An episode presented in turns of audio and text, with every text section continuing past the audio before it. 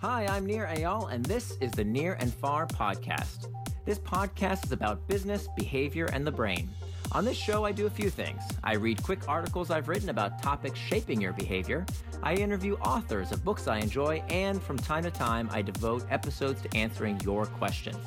If you want to ask me a question, visit the podcast page on iTunes, go to ratings and reviews, and ask me a question by leaving a review.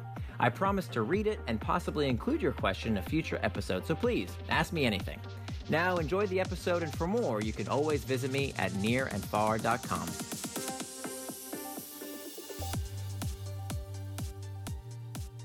The One Fitness App That Hooked Me for Good by Nir Eyal. Narrated by Johnny Heller. Nir's note This article is part of a series on the Hooked Model in Action Previous analyses have included Slack, Fortnite, Amazon's Echo, Tinder, and the Bible app. Note I never take compensation for writing articles on my blog. Could there be a behavior more antithetical to human nature than exercise? Our caveman ancestors, if they could observe our workout habits today, would think we've lost our minds. We lift heavy objects into the air and return them to the exact spot where we picked them up. We buy ridiculous gadgetry to get in shape. Shake weight, anyone? We elevate our heart rates as if we're being chased by a hungry predator. And for what? Not to escape danger, but to undo the negative consequences of our overindulgent and underactive modern lifestyles. Americans spend $19 billion annually on gym memberships. Unfortunately, while many people join gyms, few use them for long. According to the Fitness Industry Association, about 44% of people who sign up for a gym membership quit after just six months. While disheartening, the figure is not surprising. Humans are hardwired to value short term rewards over long term benefits. We often choose to stay under warm bed covers rather than invest in the future benefits of working out. I know that dichotomy all too well. I've struggled with working out for as long as I can remember. I aired many of my gripes in my previous article on why your fitness app is making you fat, but the frustration goes back much farther. As an obese child, my mother dragged me to the gym to help me slim down. As a lethargic teenager, I joined the high school wrestling team in a desperate attempt to get in shape, but I never won a single match. As an adult, I tried to prioritize the gym as part of my regular routine countless times, but failed at each attempt. Until I found Fitbod. Fitbod is a beautifully designed app that has helped me consistently hit the gym for over two years, and I'm not the only one who's found the app helpful. Over 3 million people have downloaded Fitbod, and it's consistently ranked among the top grossing and top rated apps in its Apple App Store category. While the app has been incredibly useful to me, I was pleasantly surprised to learn that my book, Hooked, was useful to the app's founders. Fitbod is the brainchild of Alan Chen a fitness enthusiast who, despite lifting weights for over a decade, still had a frequent problem. I'd walk into the gym and every single day not know what to do, he told me. I wanted my phone to just tell me which muscles I needed to engage. In 2015, Chen says he read Hooked and designed an initial prototype based on the four parts of the Hooked model. He started with the internal trigger, the actuator of the behavior, which he identified as the uncertainty of not knowing what to do in the gym.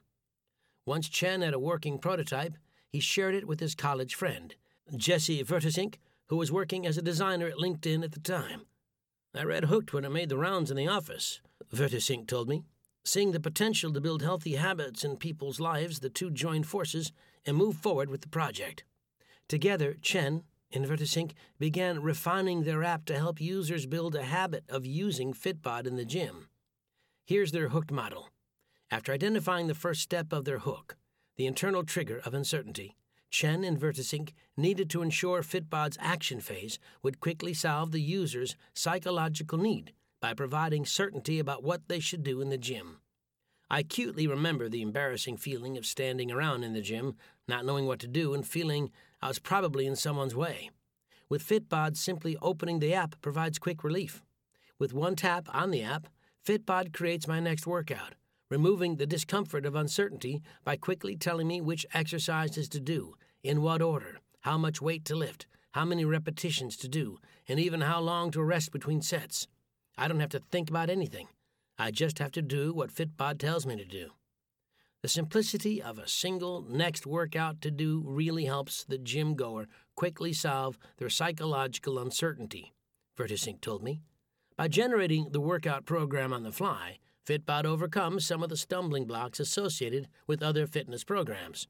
For instance, whereas most of Fitbod's competitors ask users to embark on a lengthy multi week program, Fitbod requires no long term commitments. Similarly, if users fall off track, they can easily get back on track because the app is always ready with their next best workout.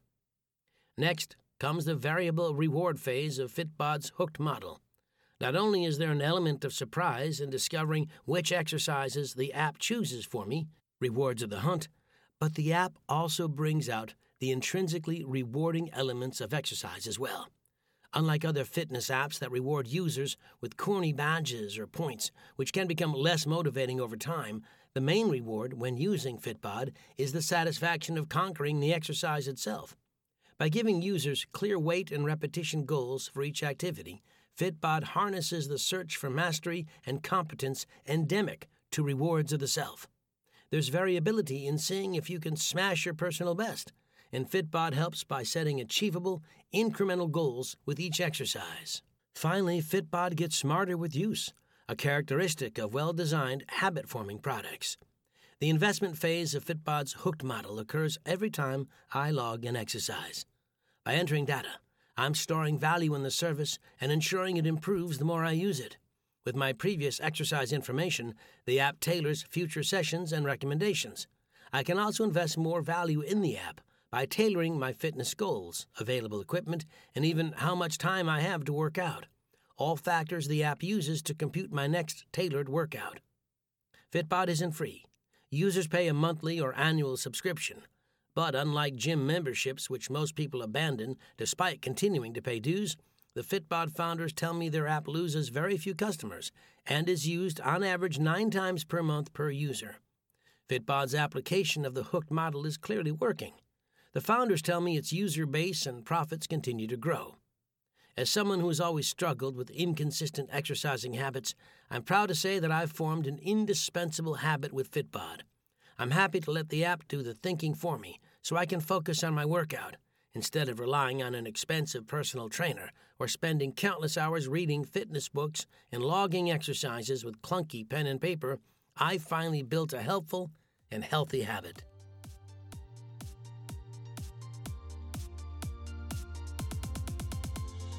Thanks for listening to this episode of the Nir and Far podcast. You can always find more at my blog, nirandfar.com. And don't forget, if you have a question you'd like me to explore in a future episode, leave me your question in the form of a review for the podcast on iTunes.